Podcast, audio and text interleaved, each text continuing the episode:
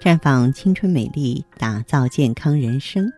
各位听众朋友，大家好，您正在收听的是《普康好女人》节目，健康美丽热线已经为您开通了。您有任何关于健康养生方面的问题，可以在微信公众号搜索“普康好女人”，普是黄浦江的浦，康是健康的康。添加关注后，直接恢复健康自测，那么您呢就可以对自己身体有一个综合的评判了。以下时间里呢，和大家聊一聊阳虚。这个冬天怕冷啊，都可以理解；但如果夏天也怕冷，嗯，就要注意了。这说明你的体质已经变差。用中医的话来说，就是阳虚了。导致阳虚的先天原因很少，现代人的生活方式、饮食失当、生活习惯和生存环境呢，成为了主要原因。此外呢，病后的人吃了太多寒凉的药物，也会引起气血不足，导致阳虚。现代人的工作方式啊，以脑力为主，一般都在室内活动。炎热的夏季呢，嗯，都会待在空调屋里，加上平常缺乏运动或是根本不运动，出汗越来越少，久而久之就会损伤阳气，表现为容易疲劳。一旦运动就汗如雨下，严重的时候还会头晕，容易感冒。那么阳虚体质通常在冬夏两季容易出问题，因为夏天容易贪凉啊，或是身不由己的在空调环境里，嗯，这样呢就会伤到自己的阳气。那么阳气不足啊，人就会得各种的痛症。我们知道。阳气呢，它是能够鼓舞我们人体，让人精神焕发的。阳气的温煦呢，让人的关节柔韧啊。阳气盛衰呢，还决定了人的生殖繁衍能力。人体运行不息的津液血脉，得寒则凝，得温则行。阳气作为动力火力啊，能保证体温，产生能量。促进废物排泄，鼓舞生机，使生命的河流啊清澈畅通。因此，阳气不足呢，容易让人精神不振、消沉，容易让筋骨关节疼痛僵硬、痛经啊、月经延后啊、不孕不育啊、水肿啊、畏寒怕冷啊，各种痛症，也会让生命的河流壅滞浑浊，新陈代谢不畅通，出现肥胖。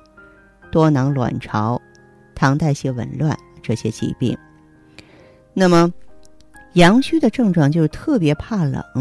很多阳虚的女人呢，月经前后啊不能受凉，稍微受凉呢就会比别人敏感，出现月经延后或是痛经，而且不敢吃凉东西，一吃凉东西就会拉肚子。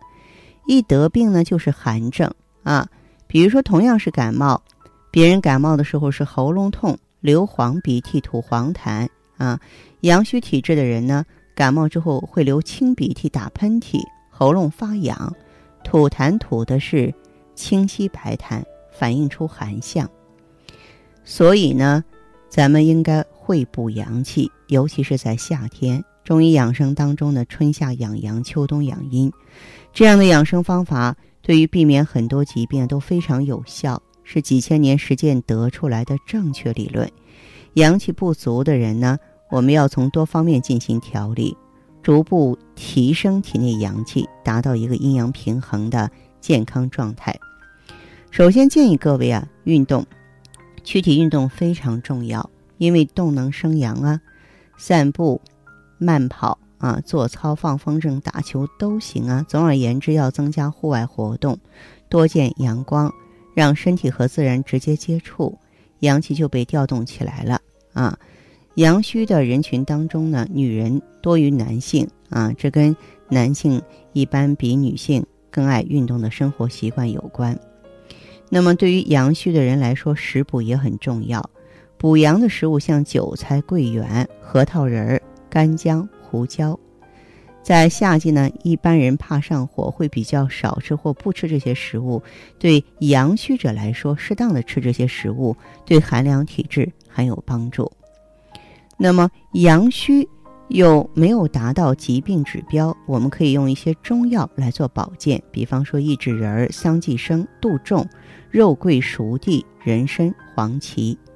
平常微寒而容易感冒的朋友，可以用人参、黄芪、当归、陈皮、生麻、柴胡、白术、炙甘草组成的补中益气汤啊，来防风啊，那么减少感冒的发生。如果说是阳气虚、腰痛、夜尿多，可以用桑寄生、杜仲加点瘦猪肉和核桃煮汤，又美味又可以改善体质，还能治病。不过要注意的是，补阳呢也不能太过，因为阴阳它是互为平衡的。补阳的同时不能伤阴。如果在进补的时候有口干呀、上火呀、喉咙痛这些反应，就应该停止啊进食补阳的药物了。当然还有一些该注意的地方，比方说不要熬夜，熬夜是很伤阳气的，因为阳气呢啊总是呢被动在上在外。在头面五官，而不能潜藏休养调整。熬夜的时候呢，基本上每一项活动都要调动人体阳气来工作，所以呢，阳气就被严重伤害了。通常呢，超过晚上十二点不睡觉，那就是熬夜啊。那么，阳虚者，即便在夏季，也要注意关节、腰腹、颈背部、脚部的保暖。在空调房里呢，尽量啊不要露肩、露脐、露腰。除非是特别炎热，啊，这个严重影响睡眠休息，一般呢不用空调。对于阳虚的朋友来说呢，四季转换的时候宜春捂，但不宜秋冻。像现在这个季节呢，还是多穿一点儿比较好。当然，如果您的阳虚状态比较严重了，也可以选择呢普康的美尔康。因为它呢，作为高级胎盘素，主要成分是紫河车，它可以温补肾阳、治肾补虚的，能够呢，呃，提升我们的阳气。